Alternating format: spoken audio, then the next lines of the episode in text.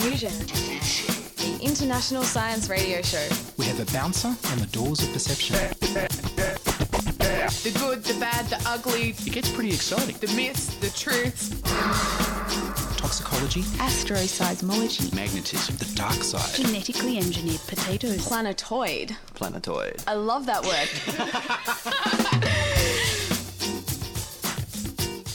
Welcome to Diffusion, broadcasting across Australia on 2SER and streaming across the globe direct into your auditory cortex. I'm Mick, not that kind of Dr. Cavazzini, and this week we have a packed studio and a packed show. First up, Dr. Julianne Popple will be interviewing Bridget Murphy about lizard hatchlings. Ian Woolf will be catching up with Professor Martin van Kerkwijk at the Southern Cross Astrophysics Conference. And the soon to be Dr. Victoria Bond will be talking about some current affairs and some great documentary. But first up, here's Therese Chun with the news.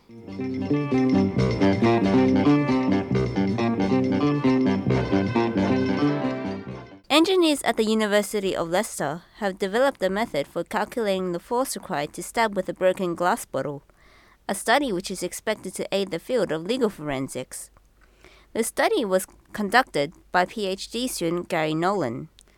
Through the analysis of shattered glass impressions on a skin simulant made of foam and silicon rubber, the study found that the force required for penetration of the skin could not be predicted by the bottle wall thickness. Due to the fraction of glass creating a unique stabbing surface for each bottle, being able to predict the amount of force for penetration in a stabbing is difficult, and so reconstructions of incidents involving broken glass bottles can be misleading. Mr. Nolan said, Our study provides the first set of penetration force data for broken glass bottles. Due to the presenting broken glass geometry, most require a much larger amount of force, which suggests that the majority of stabbing incidents involving bottles would require greater force than those involving knives. The research is a collaborative effort with Materials Knowledge Transfer Network and the Institute of Materials, Minerals and Mining, with the aim of developing glass that had less potential to inflict damage if it shatters. So, in some local Sydney news, we thought it'd be interesting to give you a heads up about a screening of the movie Gaslands. Gaslands is being screened at 7 p.m. Wednesday, August 10th, in the Kerry Packer Education Center at RPA. Gaslands is about a new method of obtaining natural gas called fracking, which sounds like it should be something out of Battlestar Galactica. Actually, it stands for hydraulic fracturing, and the reason there's some concern about it is that in addition to releasing natural gas, it releases lots of other gases, which can be quite bad for your health. Interestingly, in New South Wales, there's currently a bill working its way through the Senate because there's been discussion of using fracking to get gas from St. Peter's, which is a neighborhood in the inner west.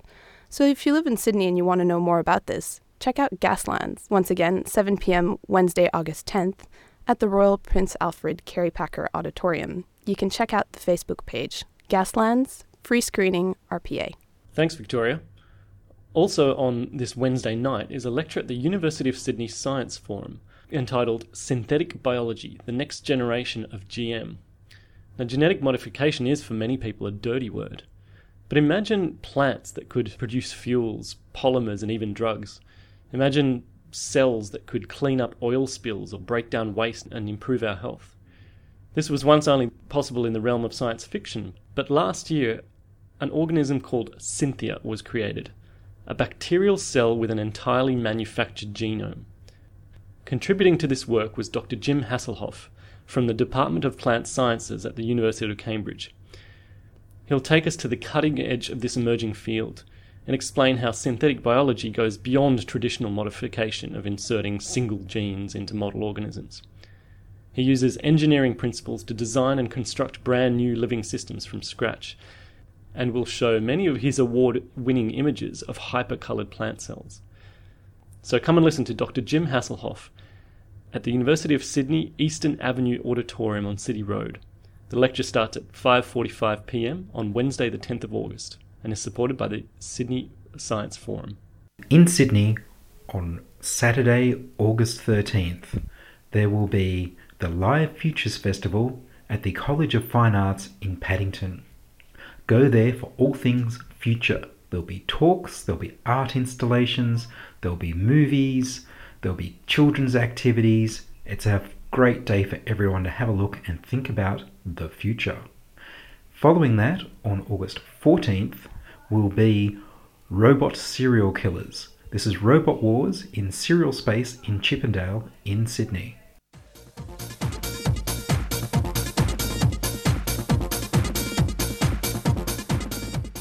Next up, Dr. Julianne Popple talks to Bridget Murphy, a PhD student from the University of Sydney, who's working on the reproductive biology of Australian lizards. She talks to Bridget about lizard live birth and the evolution of cancer. I wanted to know what inspired you to study lizard biology in the first place. Hmm, that's a good question, actually. And I, I've thought about this, and I think it was in my blood, so to speak, because my dad has a PhD in genetics. So that's the genetics part covered. My mum is a midwife, so she delivers human babies. And ever since I was a little kid, I've always loved catching lizards in the garden. So if you put that together, I was always destined to study the genetics of lizard live birth. Most people would think of lizards as being exclusively egg laying, but that's not the case, is it? How many species actually give birth to live young? About 20% of lizards and snakes give birth to live young, and a few really common Sydney lizard species give birth to live young that people might not be aware about. Um, for example, uh, blue tongue lizards give birth to live young, and there's a really interesting species um, which I'm sure we'll come to later called the uh, the three-toed skink, which lives its life entirely underground but is really common all over Sydney. It has very, very small legs and looks a lot like a snake, but it gives birth to live young as well. If you want to understand the evolution of live birth, wouldn't it make more sense to study, say, mice or the classic lab rat? Why lizards? Um, lizards are really good for studying the evolution of live birth because there are egg laying and live bearing lizards that you can use for comparison. So if you look at mammals, all mammals, with the exception of monotremes, which lay eggs, all mammals are live bearing. So there's not much of a comparison that you can make to see how things have changed during that evolutionary process. 20% of lizards are live bearing, and we compare those to really closely related egg laying lizards to see what might have happened during that evolutionary process. So I've studied two species. First uh, was the three toed skink that I mentioned before. It lives in Sydney as well as living further north in New South Wales, particularly around Armidale. And the really interesting part about that species is that within its range, it does different things in terms of its reproduction. So in Sydney, it lays eggs, whereas uh, further north, in the colder climates around the inland mountainous regions around New South Wales, it gives birth to live young. So I've studied the three toed skink as well as the more common eastern water skink that you might see um, around the coastal areas around Sydney. For the three toed skink, why do you think there is that geographic variation? The current theory, or, or one of the theories out there for the reason why lizards might have evolved to give birth to live young, is cold climate hypothesis. There are a few competing hypotheses, but this one suggests that if you're a lizard, you're cold blooded or ectothermic and you receive all of your energy from the sun. If you are a pregnant lizard about to be mum and you want to make sure that your uh, babies are going to have the best chance of surviving, if you lay eggs and lay them in a nest, you can't, as the pregnant lizard, you can't be sure what types of temperature they might experience in that nest. So temperatures might get very cold or they might get very hot, and those eggs, those babies in the eggs, may not survive that sort of fluctuation in temperature. If, as the pregnant lizard, you can hold those eggs inside you and give birth to live young when they're fully developed, you can control the temperatures that they experience during their development by perhaps basking in the sun if you if they need to warm up or or hiding under a rock if they need to cool down. With the live bearing three toed skinks, does that mean they produce fewer offspring than the egg laying ones? They produce the same number of offspring, but the crucial difference is that they both actually have an eggshell, which you might not think with a live bearing lizard that they would have an eggshell, but they in fact both have an eggshell. But the big difference between them is that the eggshell in the live bearing three toed skinks is very, very thin. When these eggs get laid or, or the live young is born, they get they're born with this very thin membrane, which is, which is in fact the eggshell, but you can see right through it. So it's like a piece of glad wrap right around the right around the embryo, and that bursts within 24 hours. So it's it's practically being born live. Whereas the ones in Sydney have an eggshell which is opaque, so you can't see through it. It's white, and they lie in the nest or underground for about a week before they hatch. Wow, I don't think I'll ever look at glad wrap in quite the same way again. How on earth did you get from researching lizard reproductive biology to exploring how this uh, relates to cancer? It's an interesting connection, I agree. It wasn't planned at all. So, part of my um, PhD is to study how oxygen gets passed from the maternal system to the embryo while it's developing. And the way that they do this is via the placenta. So, the lizard placenta is a lot like a human placenta in that there is a very close, very close apposition of the mum's and the baby's membranes to form a placenta. And these membranes have lots of blood vessels in them. And this means that oxygen and all of those gases that the embryo needs to breathe gets passed between the mum and the baby very quickly. So I was looking at some of the genes which might be controlling how these blood vessels grow in the placenta. And while I was looking for those genes, I happened to come across a particular gene which has to do with cancer in humans which I was very surprised about. So, this particular gene, called for short VEGF, or vascular endothelial growth factor, 111, if you want to be specific. Say that three times really fast. yeah.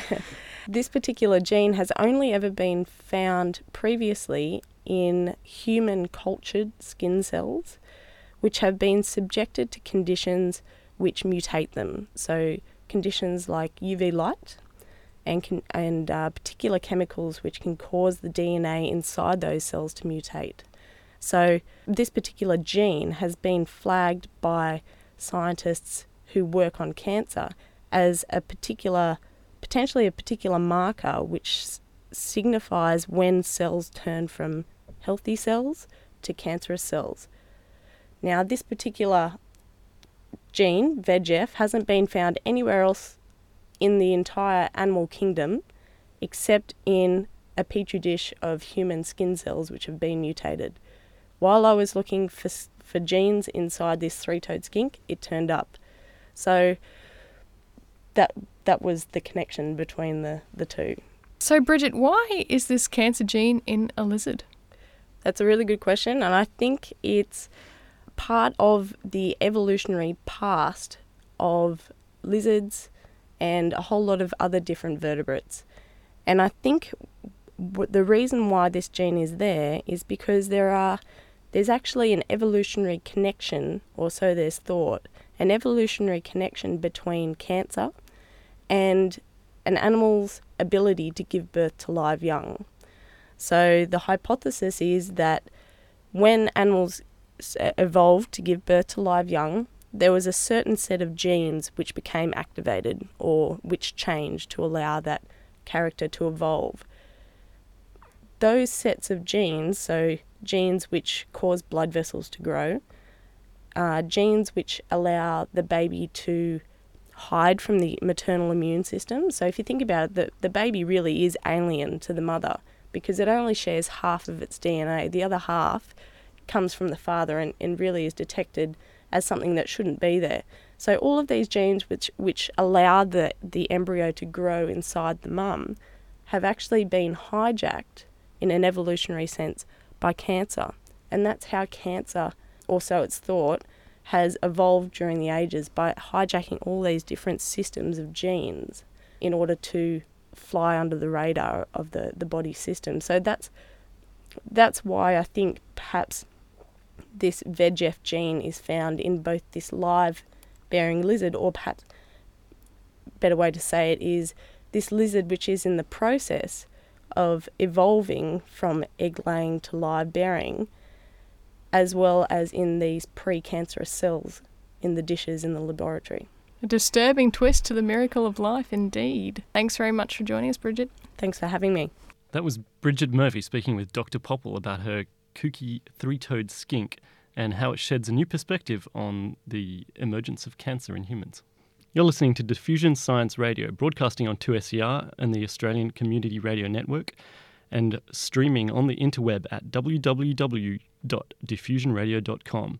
If you'd like to send emails, write to diffusion at 2ser.com. Martin van Kerkwijk is a professor of astronomy at the University of Toronto.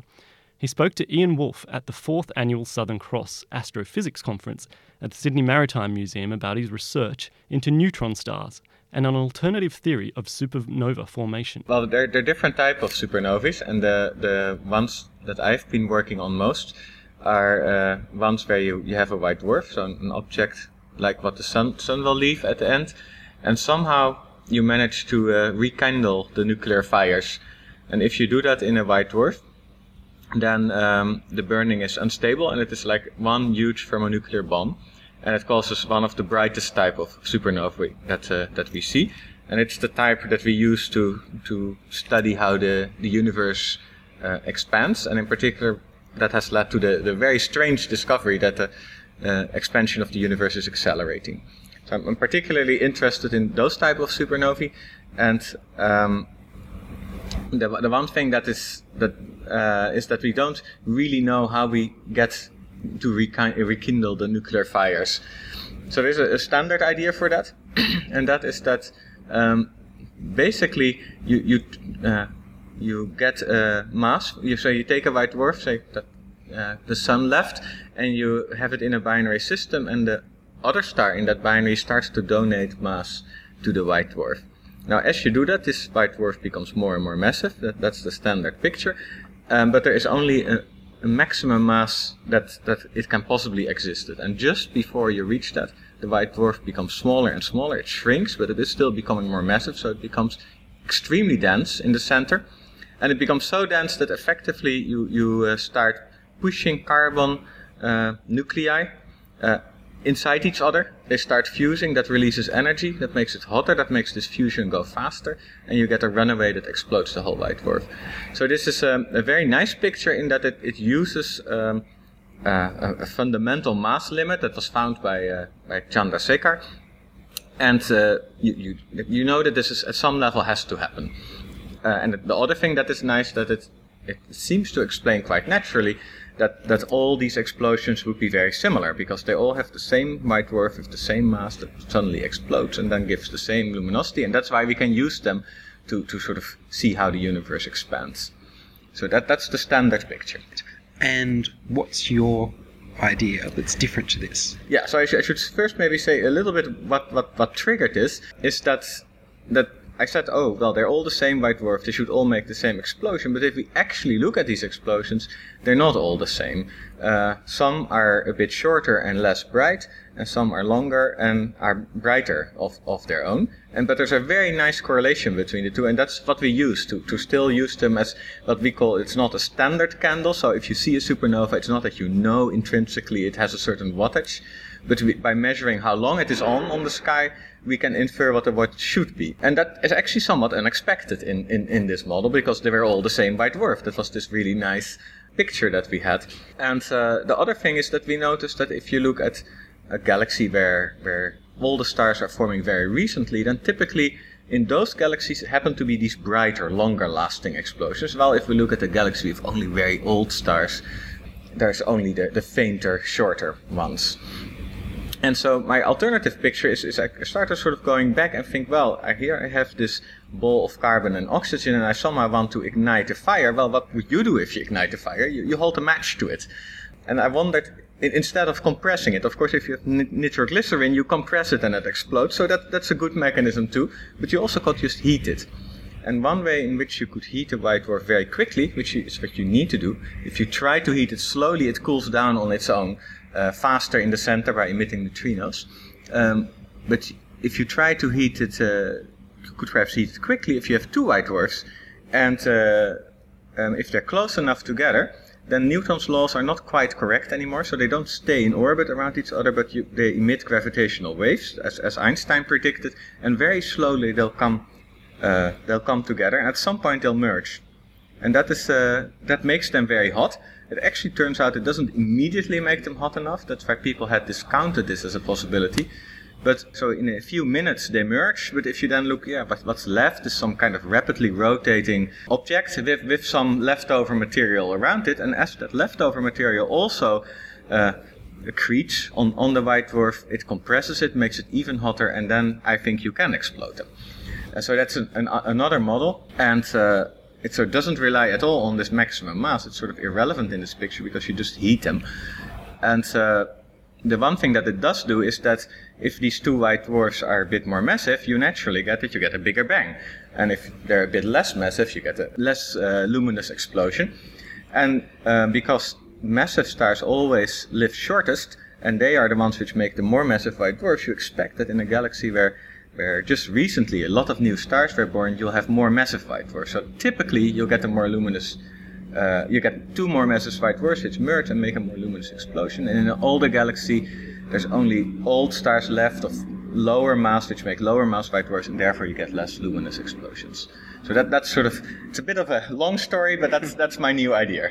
And what leads you to believe that this is uh, more likely than the traditional idea of the white dwarfs just getting heavy Right. up to the maximum? Yeah, so partly I, I've said that already, that in, at least in this picture, it's natural that there's a range in luminosities, but on the other hand, it's still natural that they're also that they're that they're very similar because they, you have these mergers and they completely mess up everything. You get just one ball of carbon and oxygen rapidly rotating of different masses. There's an, an, another part that I, I didn't mention yet is that people tried very hard to find the type of binaries that, that could lead to these explosions. And for the, the, the standard picture, we actually found that there aren't that many binaries that where we think that eventually they will explode. They're not not really enough. If we count just the number of explosions, then you, you, you can basically do a simple calculation. You can ask well, how many white dwarfs do we form over a long period of time and how many of them explode. And it turned out that 1% of all white dwarfs that you form over the life of the universe, they will eventually explode. And uh, that, that's actually sort, sort of surprisingly large number because there will be a lot of stars which are on their own. Well, they, they're never going to explode. There are a lot of stars which are in binaries, but they're so wide that they don't influence each other's life. And uh, by, by insisting that you make a white dwarf that's really massive and that you grow it to that mass, you basically don't have enough progenitor systems, as we call it. And that's another thing that my, my idea resolves because I, I don't need to have that the two white dwarf masses together are, are incredibly uh, high. So I have more progenitor systems, and I think uh, that's okay. Uh, so that that's another uh, argument for that. And then the final argument is that it seems, but that that's something that I, I haven't really worked on so much myself. But it was one of the other talks in the conference. That that is one thing to ignite the nuclear fire, but then you have to calculate how does the explosion actually work. Now that's uh, not trivial. I don't know really how to do that, but other people do. And it turns out that for these really massive white dwarfs, it's actually you need to do something arbitrary. You have to start with burning in the way that happens in a in a car too. That's called a deflagration, where you ignite the fire and there's a burning front going out just because uh, the fuel is hot and it heats something next to it, which then also gets hot and burns. Um, but while you're doing that, somewhere halfway through, you suddenly have to decide that actually it should be a real explosion with a shock. In the car, that's called knocking. If the, the basically the the the the burning doesn't come at the right time and it is too forceful. Um, but we don't really know why that would happen. But it is absolutely needed to make the right times of explosions. Now, in my model, and that was again that is that's uh, a, a person by uh, work by, by by someone else, by Dr. Stuart uh, Sim who is actually in Australia. Uh, and uh, he showed that for these lower mass white dwarfs, you can just directly explode them. That's fine. That gives the right light curve. So it, it makes life a bit simpler in that sense too. Again, that's not my work, but I was very happy to, to hear about that because it seems to make my picture better. It does. I guess the last question is a bit less related. Yeah. Um, will you tell me a little bit about your work on neutron stars? Yes. Yeah, so I also actually much of my work over uh, the last decades or so has been on neutron stars, which are the, the, the corpses of, of more massive stars. Much more dense. A white dwarf is a ton per cubic centimeter. A neutron star is. Um, I, I always forget what it actually is. It's hard to even measure it in human terms, but if you take all of humanity together and squeeze it to one cubic centimeter, that's how dense it is. And there we, we want to we, those objects are some level more mysterious. We don't really know how they work in the interior, and I've um, I've been trying to to find out what happens in, inside them. And uh, for instance, um, for a white dwarf, we know this, this maximum mass that I mentioned, right? Where there is a maximum limit for a white dwarf, we can calculate it very precisely. It's 1.44 solar masses. For a neutron star, we don't know that because we don't really know what happens if you squeeze matter that much. Um, so determining that maximum mass is interesting, and, and one of the things I've been doing is trying to find binary systems where we then can measure the motion of the neutron star around its companion and, and measure the masses that way. And we found that there's one neutron star which has a mass of, of over two solar masses. Now, ours is actually a bit uncertain. There was a much more certain number almost at the same time, so uh, from, a, from a different binary system, but that, that showed that matter is actually remains quite normal. People had thought, oh, if you squeeze it enough, there might be all kind of new interesting particles that come out. But if that were the case, then such a massive neutron star could not exist. So, in some sense, we simplified life a little bit. That was Professor Martin van Kerkwijk from the University of Toronto, talking about neutron stars and a new way of making stars explode. The Southern Cross Astrophysics Conference is supported by CSIRO and the Australian Astronomical Observatory. Thanks for listening to Diffusion Science Radio. With me in the studio were Therese Chun, Bridget Murphy, Dr. Julianne Popple, Victoria Bond, and of course, Ian Woolf and the show was produced by Ian Woolf in the studios of 2SER Sydney. Diffusion is broadcast nationally via the Community Radio Network. I'm Mick Cavazzini. Join us next week inside your audio device of choice for more science wondering. Next week on Diffusion Science Radio. Lachlan Watmore on guitar.